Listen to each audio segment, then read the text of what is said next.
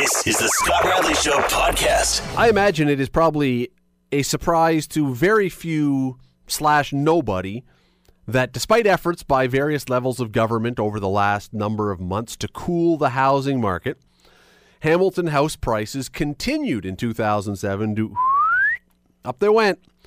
23% average increase in 2017 in this city. That means the average house in Hamilton, Hamilton proper, now costs $554,399. Over $500,000 for the average house in Hamilton. So you can imagine what the expensive houses in Hamilton cost. What may be a surprise, though, to people who are now looking at that saying, you know, that means that I am forever priced out of the market. I can never own anything in this city. I can't find anything that I'm ever going to be able to live in. I'm going to have to be stuck in an apartment forever. Not all housing went through the roof, according to these figures that just came out. It's a new survey on housing prices that came out just the other day. Not all types of housing in the city of Hamilton went through the roof. The price of condominiums in Hamilton actually dropped by 2% from 2016 to 2017. In 2016, the average price of a condo was $327,761. In 2017, $321,128, down about $6,000, which in the grand scheme of things is not that much, but it is still down, which sends the message, or at least strikes me, that maybe we're just not a condo city, or is there something else going on? Rob Golfi, you know him as a well-known, very successful real estate agent in the city, but you also probably know him as host of the Hamilton Real Estate Show Saturday mornings here on 900 CHML. He joins me now. Rob, how are you today? Good, thank you. How are you? Doing great, thanks. So, if we are not a condo city, why not? Well, we are a condo city. It's just that we're getting back into it because we have a lot of older condos in Hamilton, and what's happening is what's available is not, it's more kind of aged condos, like people are looking for something newer, and that millennial generation, when they're looking into it, they're in buildings, they want something more trendy, and the stats that you have are based on the resale market, but the new condos, they are selling, and I just heard from Aaron Kleena and Brad Lamb that they just sold out phase one of Television City. And they were the most expensive per square foot when it came to condos in Hamilton. So what is that? So I mean, you're hinting on the fact that condos, if you make them really high end, luxury, trendy, whatever you want, they will still move, and there's still going to be a big demand for them.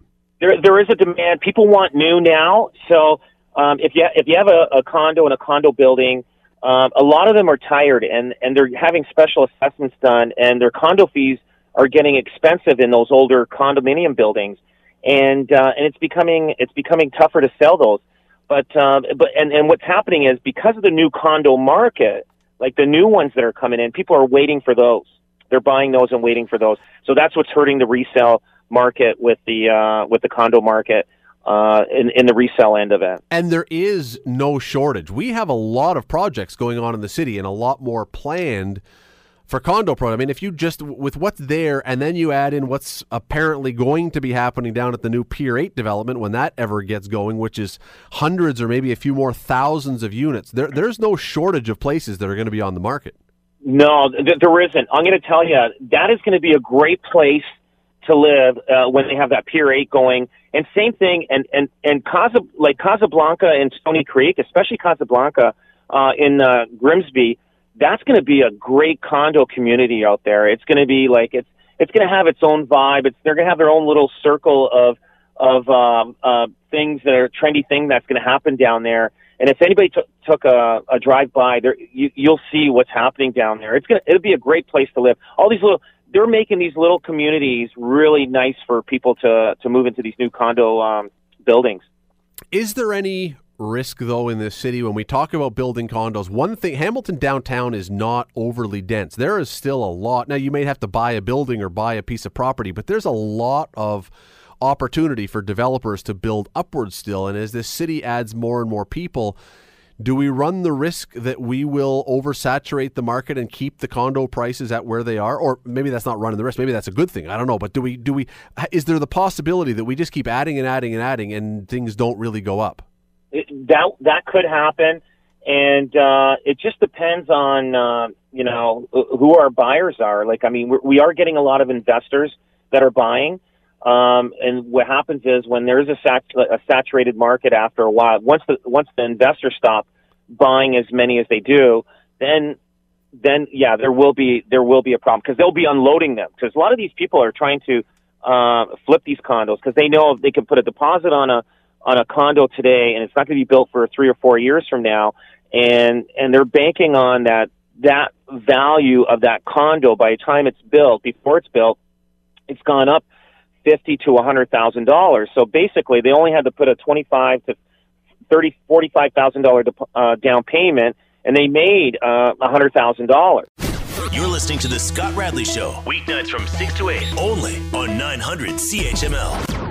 Continuing our conversation with real estate agent and talk show host himself, Rob Golfi, here on 900 CHML every Saturday morning. We're chatting about condo prices versus house prices. House prices in Hamilton, we saw in a report that just came out, continued to rise in 2017. House prices up 23% again, but condos flat, maybe even falling a little. And Rob, just before the break, we were chatting about condos as investments. We know people do this.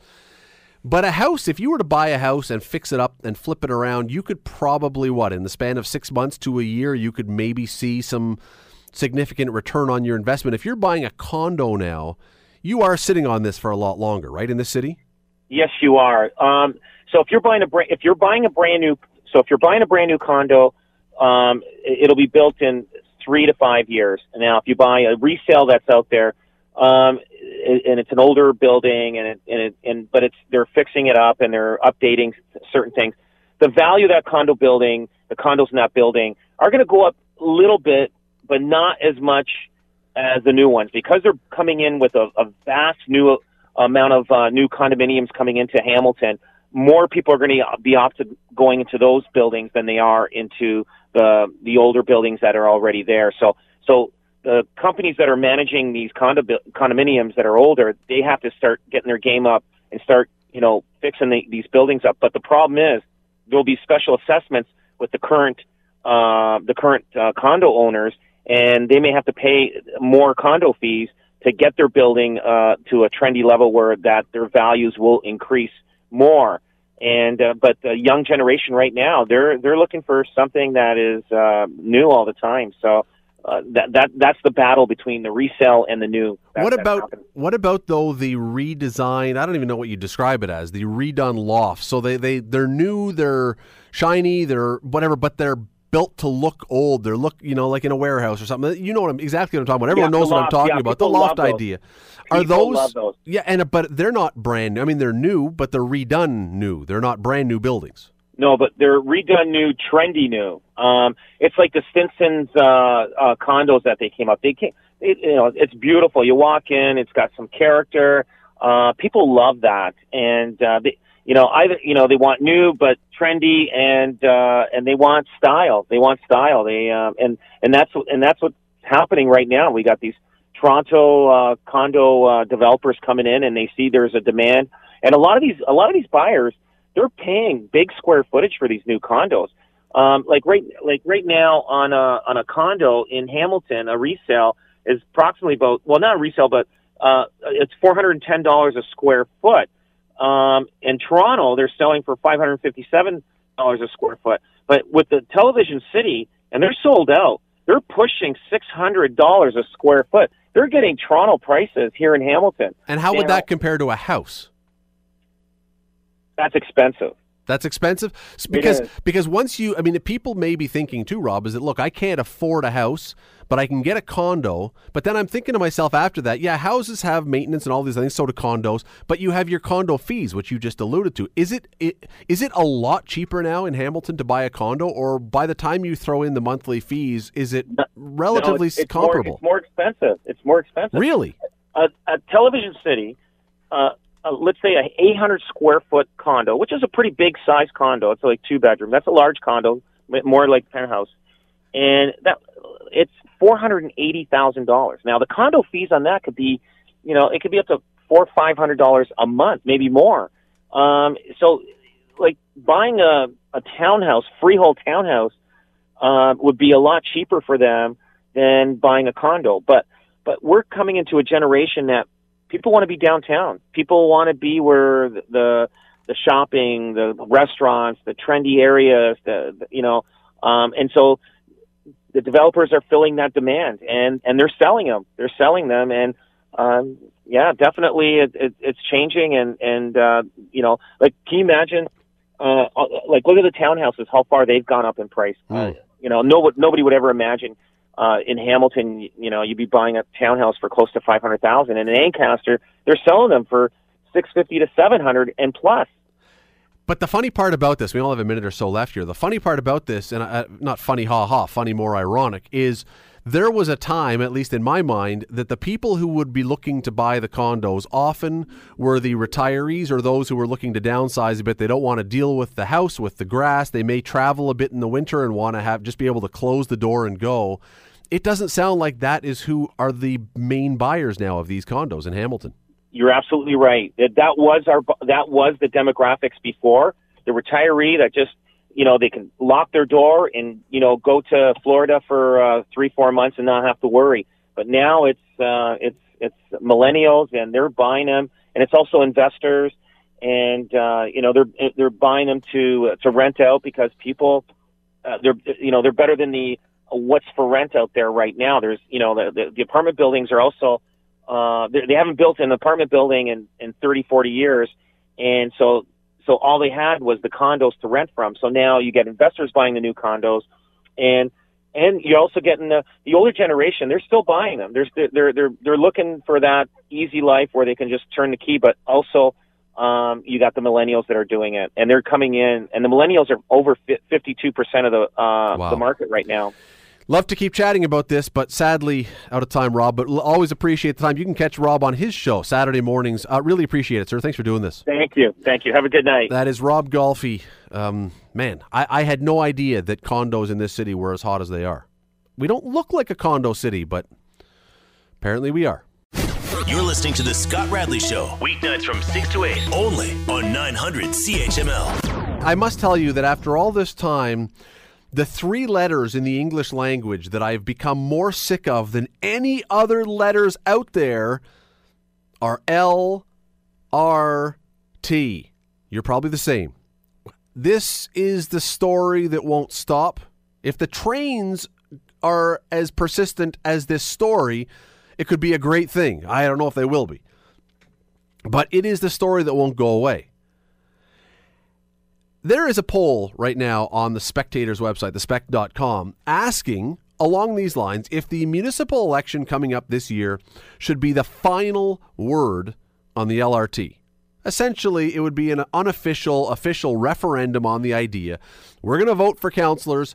They, I guess, whoever wins will have a vote right off the bat, and boom, we're done with the LRT, or it's through, but one way or another.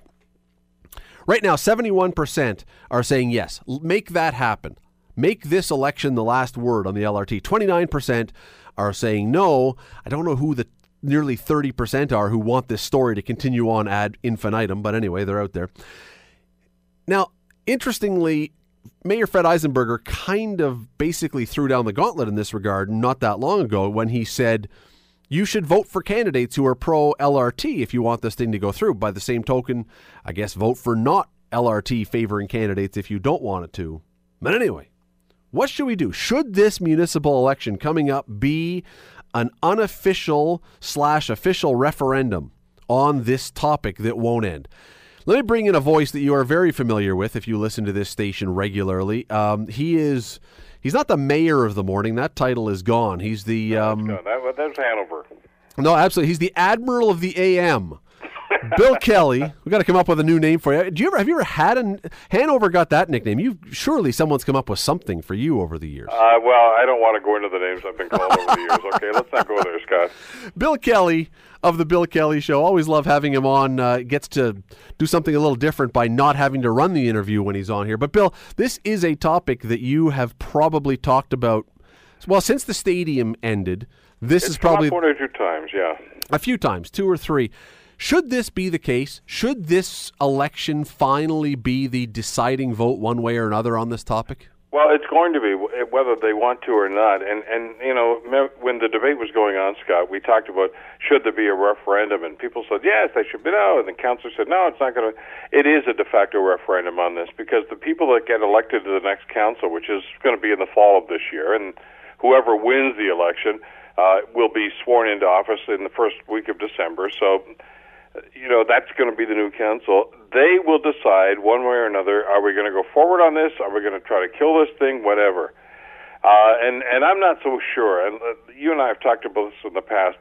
The official position in city council is in favor of LRT, but we both know that the support for this is about 15 votes wide and about half an inch thick. And it could change depending on who gets elected in you know, this upcoming election.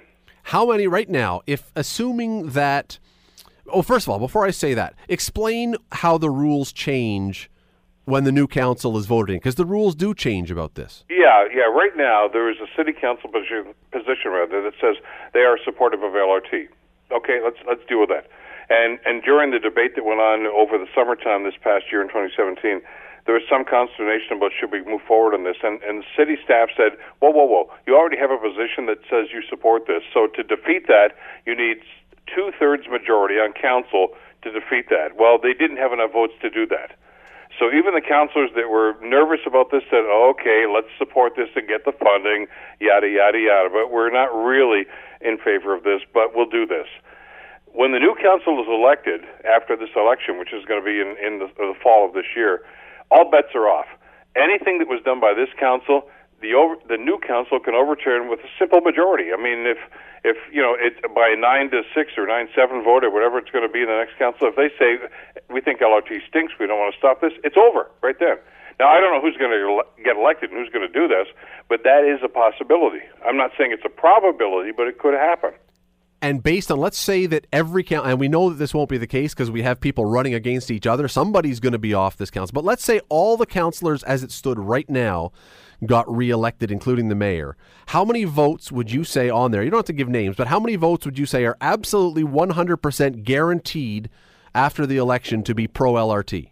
Well, let's work on two things here. First of all, statistics indicate, not just in Hamilton, but right across the province, 97% of local councillors get reelected unless they really screw up. So on that premise, let's assume that most of the people on this council get reelected. The strong support for LRT right now is in wards 1, 2, 3, period. And 4. I should say 4, because Samarulla has been pretty strong about this too. Okay? That's only 4 of 16 votes, and 5 counting Mayor Eisenberger. Of course. Okay? All right, but that's still not the majority of the people on council. When you look at Chad Collins in Ward 5, not really supportive. Tom Jackson in Ward 6, he voted for the funding, but he doesn't really like it. Donna Skelly, we know in Ward 7, is not supportive of this. Terry Whitehead, probably not. And then you look at the rural councillors, and the only one that's really strongly supportive of this is Lloyd Ferguson in Ancaster, who's probably going to get reelected. But depending on what happens with the other ones, all bets are off, because it doesn't matter what the percentages are right now.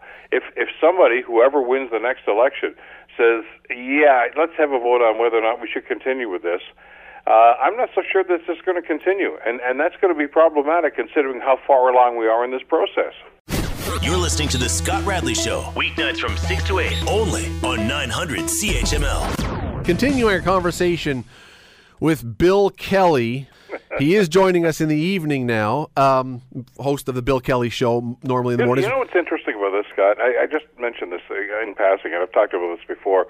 here we are this time of the evening, and it's kind of a transitional day with weather and everything going on in this community. You know, it's kind of crappy outside. We still have up-to-date weather. We have up-to-date traffic.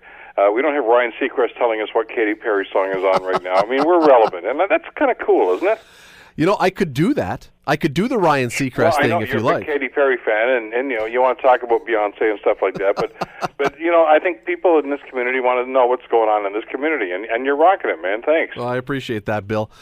Let us continue with this because we're talking about the LRT. But I digress. No. Look, LRT, Katy Perry. It's one and the same in some way. I'm sure someone could draw some sort of link there. I'm not sure I can. But we're talking about this as an election issue. Should the LRT finally be put to bed after the municipal election? Should the vote and the decisions that people make once and for all decide that this is a done deal or an undone deal? And, you know, I know that back when Bill Clinton was running, that's a long time ago now, 1990 I think was the year. It was 92, yeah. James Carville had the old line, it's the economy, stupid. Yep. And it was blunt, but I'm wondering if that's the same thing now, that when we have this election that the people here are going to say, it's the LRT, stupid. There's a lot of other stuff you're going to hear, but ultimately the overriding point of this election is the LRT. Well, sure, because, I mean, every municipal election, and for those that know my history, I mean, been there, done that. I was on council. I ran in 1997. I won. I won 3 elections. I was on council for a while. Left, I said I was going to run for 3 terms. Yeah, of course economics matter. Of course they do, and budgets matter. But there are key issues like this. And LRT, I think, Scott, is going to be a key issue in this upcoming municipal election. It's not going to be on a referendum, but the people that you vote for, the candidates, even the mayoral candidates. I mean, I know that the Mayor Fred's running for re-election. I don't know who's going to run against him. We don't know this yet. But I'm assuming there's going to be an anti-LRT candidate. I don't know who it's going to be at this stage, who's going to rise up and say, if you don't like this, if you want to stop this right now, vote for me. Or maybe there's going to be 2 or 3 of them or 10 of them. I don't know. But we know there is a large percentage of this population right now that says, we don't want this. We don't want to do this. Forget about the fact that it's our taxpayers' money. We just don't want this in this city right now. And I think it's going to be a rallying call. Now, I'm not sure who's going to come up here, and I don't know if they can coalesce that animosity and that ambivalence about this sort of thing right now. But I still think it's going to be a big election issue come, you know, when they go to the polls here later on this year. A couple weeks ago, things were pretty quiet about the LRT. It sort of went back into hibernation for a while, and it wasn't really being talked about. Was it an error by Fred Eisenberger to bring this thing up? I think it was at a Chamber of Commerce meeting, and say, listen, vote for people who are LRT proponents if you want this thing to go through. I wonder if it was a wise political move to rekindle this thing, or once it had got to the point where it was just sort of humming along, do you just leave it alone and hope not a lot of people get fired up again? Well, I don't know what was going on in Fred's mind at the time. I can speculate and suggest that as a guy who is pro-LRT, that Fred was probably thinking, this is going to define my candidacy for re-election. And so I want to hang on to this. And I can understand that. Whether it's right or wrong, I can understand his mindset on this. And saying this is going to be an issue. But I'm going to play the other devil's advocate here for a second. He did this the same time when he was the mayor the first time, and it was the stadium issue. I was just going to say that cost him the mayor's chair. A lot of people believe the stadium issue. Could it happen again? It might. I don't know. It depends, again, on just how strong the anti-vote is on this. And the stadium was a little more convoluted because there were other issues at play here, but there were some... At that time, of course, some issues about who was responsible, who was actually telling the truth about issues. But we're starting to evolve this, Scott. If you've listened to the debate with LRT, the same issues are coming back again. Are they being truthful about the cost? Who's doing what? Is it really going to work? What are the economic benefits? Yada, yada, yada. And the mayor is simply saying, listen, trust me, we know we're doing the right thing on this. And he's firm in this. And I look at whether you like Fred or disagree with Fred, I give him credit. He's being staunch about this, and that's great. I guess the key element here is, well, who's going to rise up and say, he's wrong, here's the alternative view. Even last election, if people recall, because the LRT was an issue last election municipally as well, and Fred was there, Brad Clark was there. Brian McCaddy were there. They were the three main mayoral ingredients. Brian McCaddy was staunchly pro-LRT. Brad Clark was, no, let's go to bus-related transit. Fred was saying at that time, well, let's think about it, okay? Let's find some middle ground. Let's study this and see what the best issue is. And he won, kind of playing right down the middle. And what defined the issue was not Mayor Fred's policy, but the fact that the Premier stepped in and said, we're going to do this for you. But that wasn't part of the election campaign. That happened after the fact. It was really kind of bizarre. Bill, I am over time already, so I need a yes or no answer, though.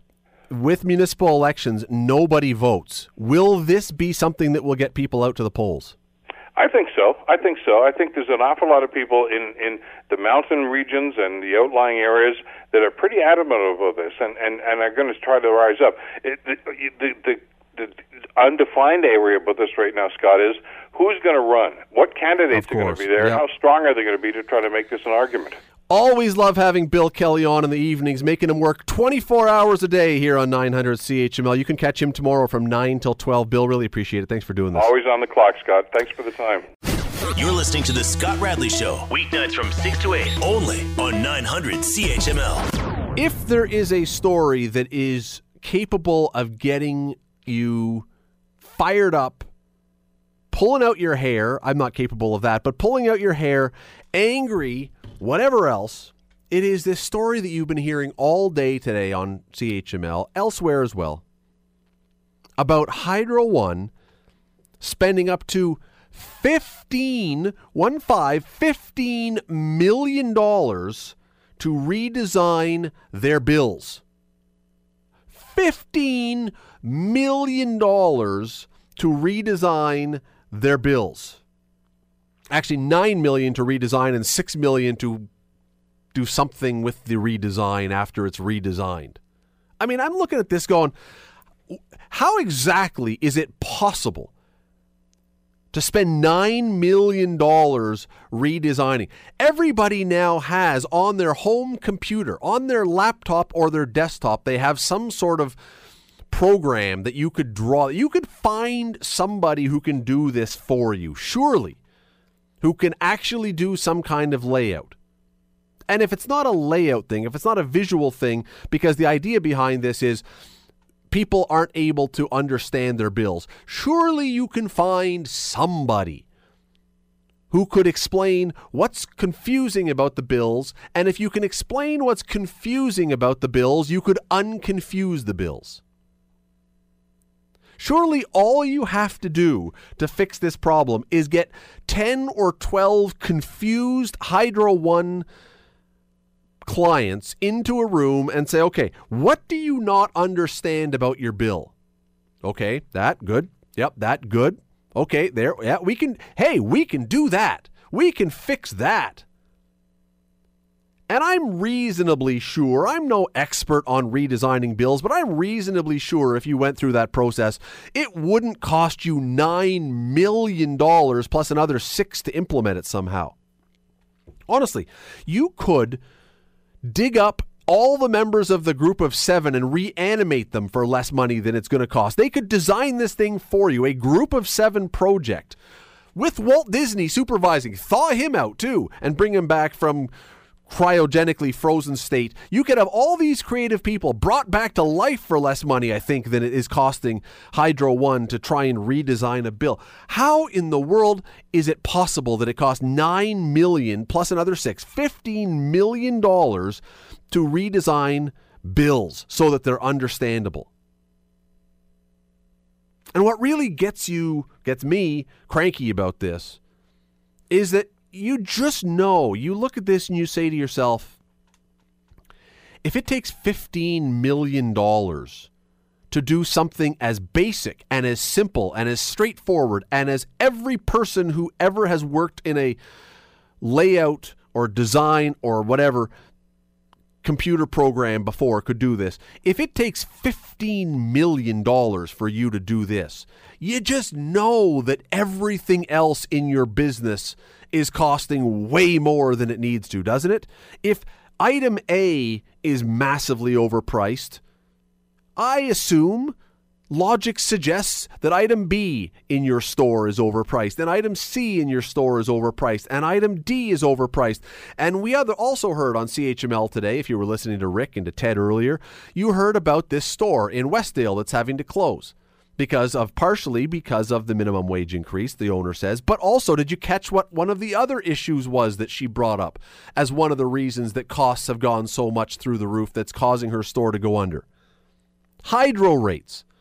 Well, if it's costing $15 million to redesign a bill, and we assume correctly that is way, way, way more than it should, I think we can fairly assume there are vast other parts of the hydro empire that are costing way more than they should, that are being passed down to you and me and stores and government and everyone else that we are paying vastly more for. That's why, if this was a company that was just not relying, they could do whatever they want, that was relying on your largesse to go and shop there, fine, charge whatever you want. But we don't have that option. If you want your house to be heated, if you want electricity, if you want to be living in a country where you have electricity and your fridge is running and your whatever else is going, you need hydro. You need electricity. We don't have a choice. This is embarrassing. This is shameful. This is ridiculous. Tell you what, Ben and I will come and redesign your bill. We'll do it for $1 million each and save the taxpayers $13 million and everybody will go home happy. And I bet you that every single one of you could do the exact same thing for far below $15 million. You're listening to The Scott Radley Show, weeknights from 6 to 8, only on 900 CHML. It's hot in, so hot in here. So hot and oh.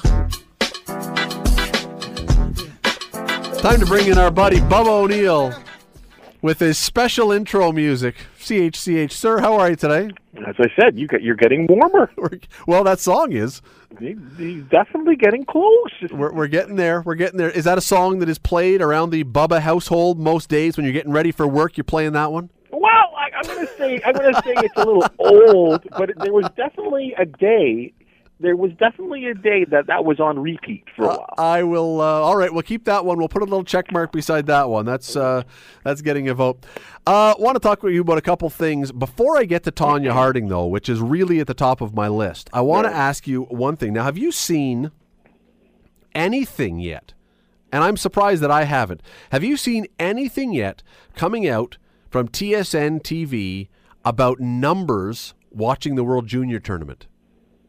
Because I haven't, and I went back and looked, and by this time, every single year we have a press release saying 7.1 million, 15 million, whatever it is, people watch the World Juniors. I have seen nothing yet, and I'm wondering if that means anything, considering this tournament, attendance-wise, was a disaster. I'm wondering if we're not hearing anything because maybe TV wasn't good either. Well, that's interesting because I'm generally kind of up in that sort of ratings thing. I enjoy it. I think it's an interesting part of our business, whether it be radio, television, or print.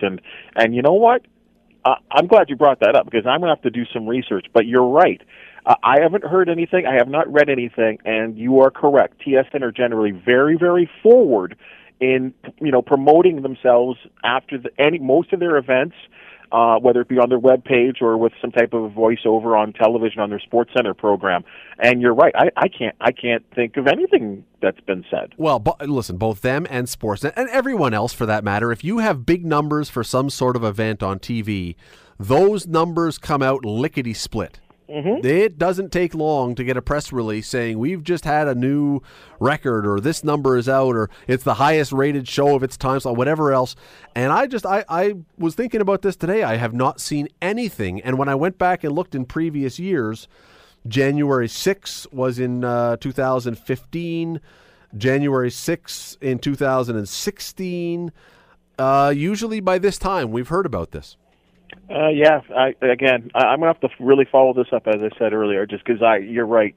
Like I said, they're very, very forward. Both Sportsnet and TSN are very, very forward in, you know, as you said, issuing press releases, letting us know on web pages, and kind of blowing themselves up, but deservedly so. They're allowed to. Yeah, you're allowed to. You know, you're definitely allowed to, but you're right. I've heard nothing about that. And you're right.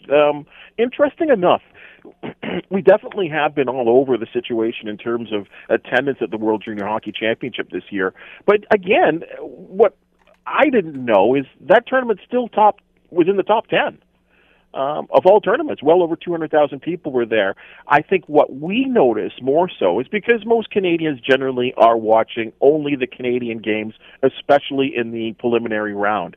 And the fact that Canada they were not, other than the final and of course, the winner, the game at New Era Field, which I don't think you can include because that was more of an event. But that counts. So it does count, but I'm just saying in terms of Canadian eyes watching in the arena, no game was over 10,000 people. No.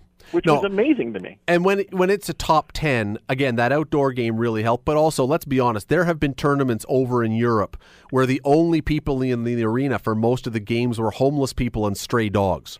Don't even say that. That happened in this tournament. Well, I know, but there have been times over there when literally nobody was there. So when it's in the top 10, it's not because the attendance was great. It's just that there are some that are so bad that you can't help but being in the top 10. Speaking of hockey, a lot of the people in the organizing committees also blame weather. But they also credited weather for having the outdoor game. You can't blame it and credit it at the same time. I think for the overall tournament, because I think they expected. From what they're saying, they sold a lot of pre-tournament stuff, and they're already bragging about how many they've sold for Vancouver. Apparently, they're more than half sold out for these packages of games that they have. But that's not in the same area where they've had it 3 of the last 4 years. I think they'll do exceptionally well. I think it'll be back to being great as far as attendance next year. Let me jump to this because it came out today. Before I get to Tonya Harding, I am going to get there.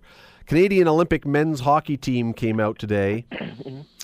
A bunch of names that we may have heard before, although some of these guys I haven't seen around for a long time. Some I thought may have passed away already by now. I mean, these are guys that... we're talking about people that, Maxime Lapierre, former Hamilton Bowling. I'm looking at this. René Bourque, Gilbert Brulé. You know what Gilbert Brulé's main claim to fame is, Bubba? Oh, the Columbus Blue Jackets with, drafting him. He's going to be the first-round draft pick. No, that's not it. Gilbert, well, that was one of them. I'm not going to totally take that away from you. Gilbert Brulé's main claim to fame, and I invite people to go on YouTube. You can watch this. He and his wife were driving along a street in Vancouver. Bono, that's right, Bono. And Bono, lead singer of U2, and his manager went out for a jog when they were having a concert in Vancouver, and it began to pour rain, and they got too far from their hotel, and so they hitchhiked. And Gilbert Brulé and his wife, or his girlfriend, I don't know which one, are driving along, and she suddenly yells to him, "That's Bono!" And he says, "That's not Bono. Are you crazy?" Yeah. She goes, "No, it's Bono!" And they stopped to pick up this hitchhiker, and it was Bono. Yeah, that's one of the incredible stories that I actually forgot about, but it's only until you brought it up. I was like, yeah, that was an incredible story. I think he was a member of the Edmonton Oilers at that time. I believe so, yep.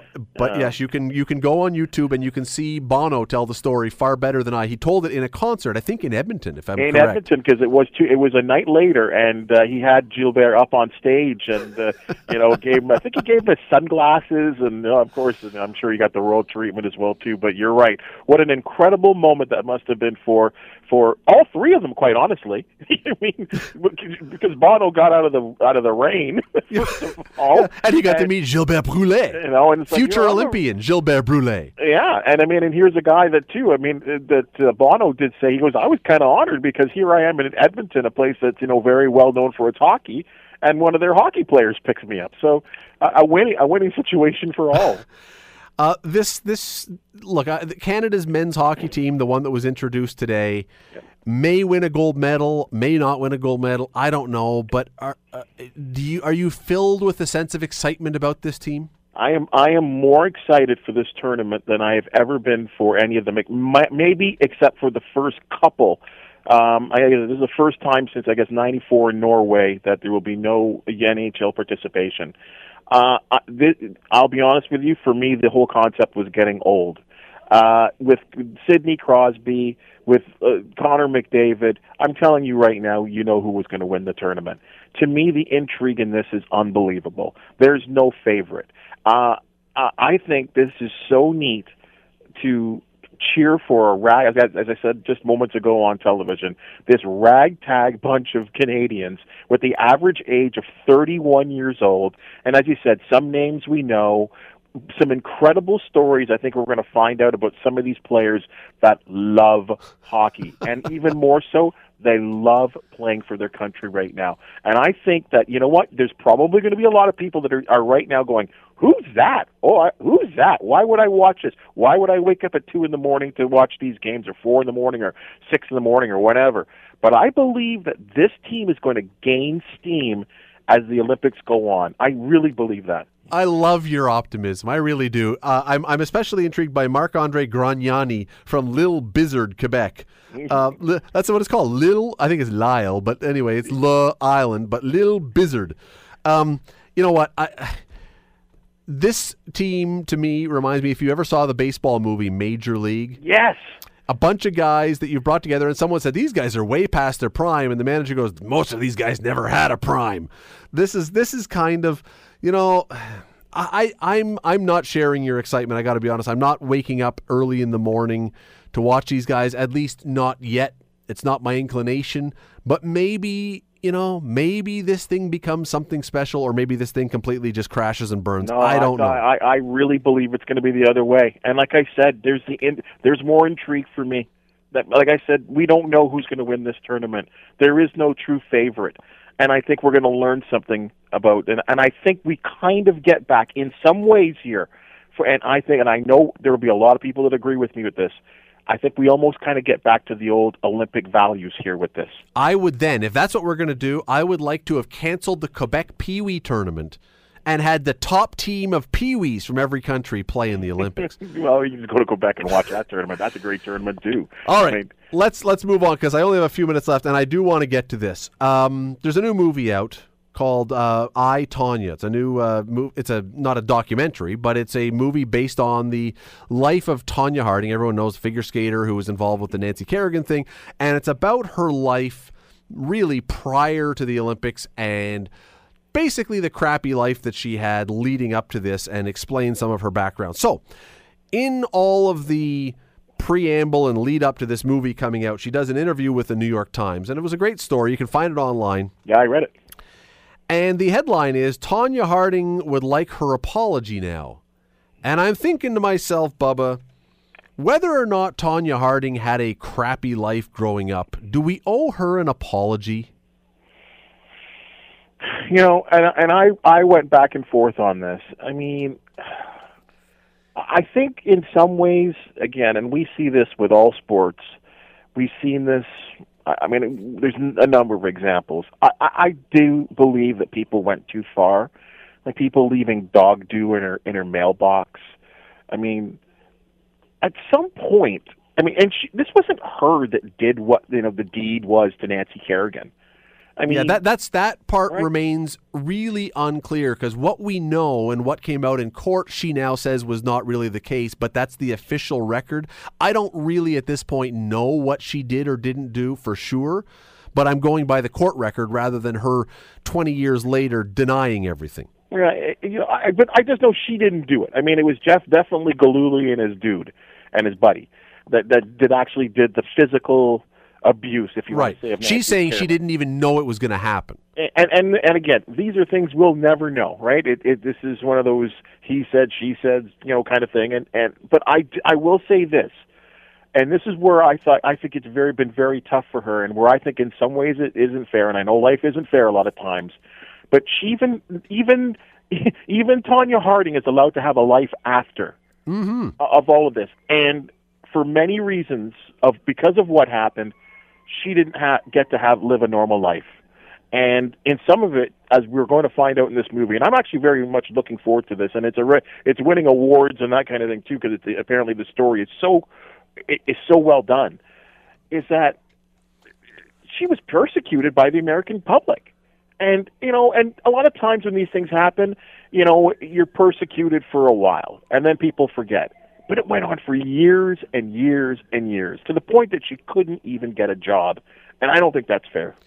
Well, you know who I compare her to in a lot of ways? It's a different scenario, but I compare in a lot of ways to Monica Lewinsky. There are similarities, but, you know, there are times when you get involved in a story, whether you intend to or not, whether you think the story is, when you get involved in a story that blows up and is as big as these things, I don't know that you can expect that it's going to immediately diminish. And here's the other thing, and this is where I have, this is where I struggle with this story, with this idea that Tonya Harding is now, with this movie coming out, now kind of playing the role of a victim.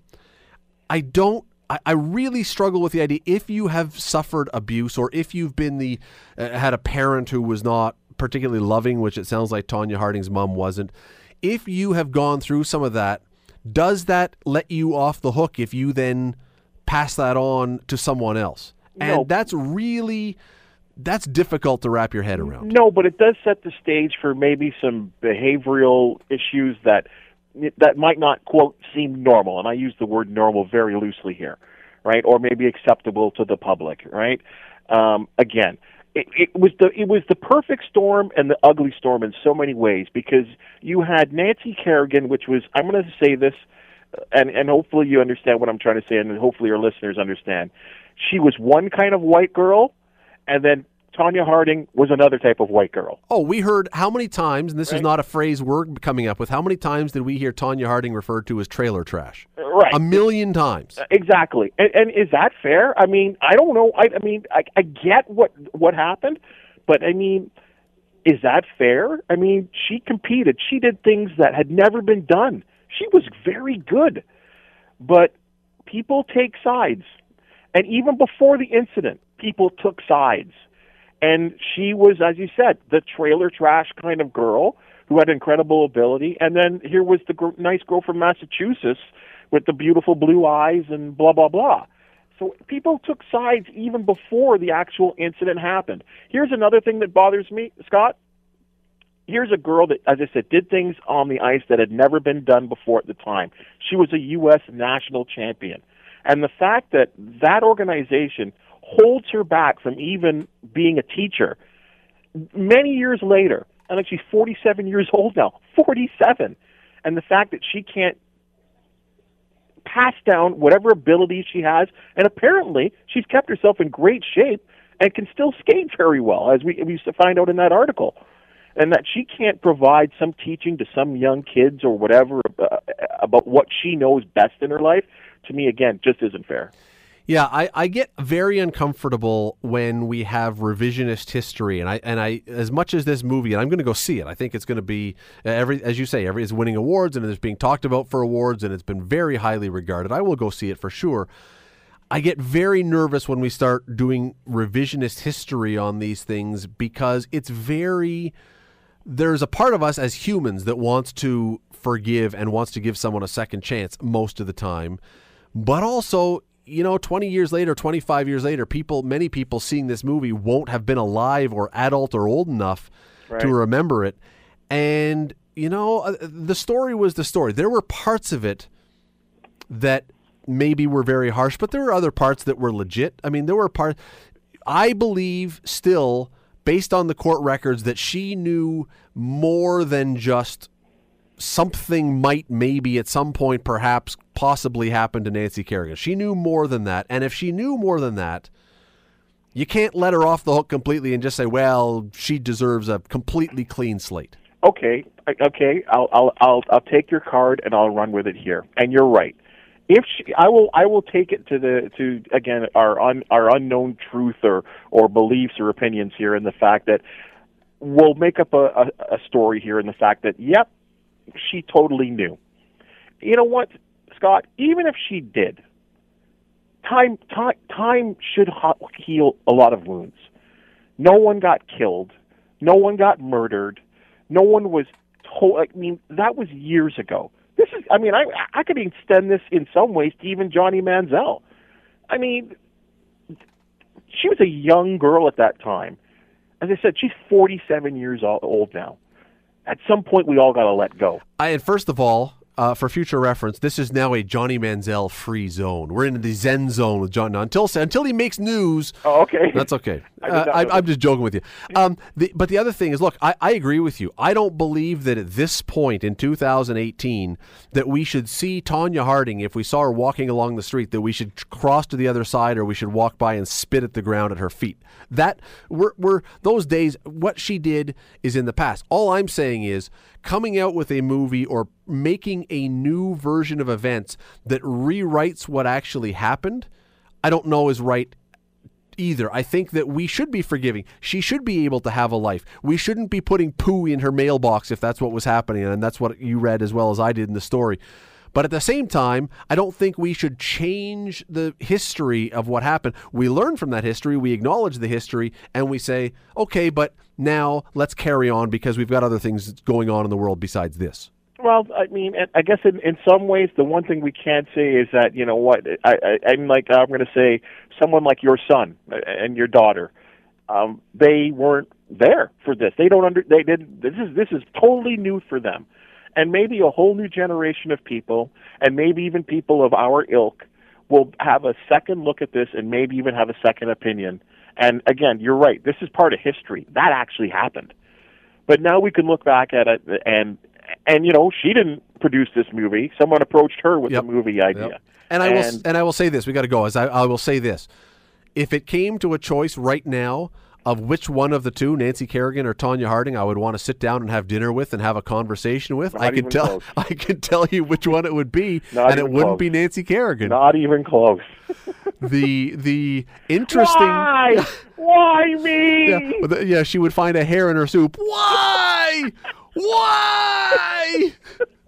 I'm sorry, Nancy Kerrigan, wonderful skater, but that will forever haunt her. I think if she could go back, even with a busted knee, she would probably say, oh, bite your lip. Don't have that noise. Anyway. What we need, Scott, is an Oprah special with the two of them together. Oh, that's exactly what we need, Bubba. Yeah, thanks for suggesting that. Our future president with a special now on Tonya and Nancy, the return. Well, she brought together Tyson and Holyfield. Oh, dare to dream, man. Have a skate-off between the two of them now as 50-year-olds. Have a skate-off. Oh, man, you and your ideas. Bubba O'Neill from CHCH. You can hear him tonight at 11 o'clock. Always appreciate it, sir. Thanks for doing this. Great chat, Scott. The Scott Radley Show. The Scott Radley Show. Weeknights from 6 to 8 on 900 CHML.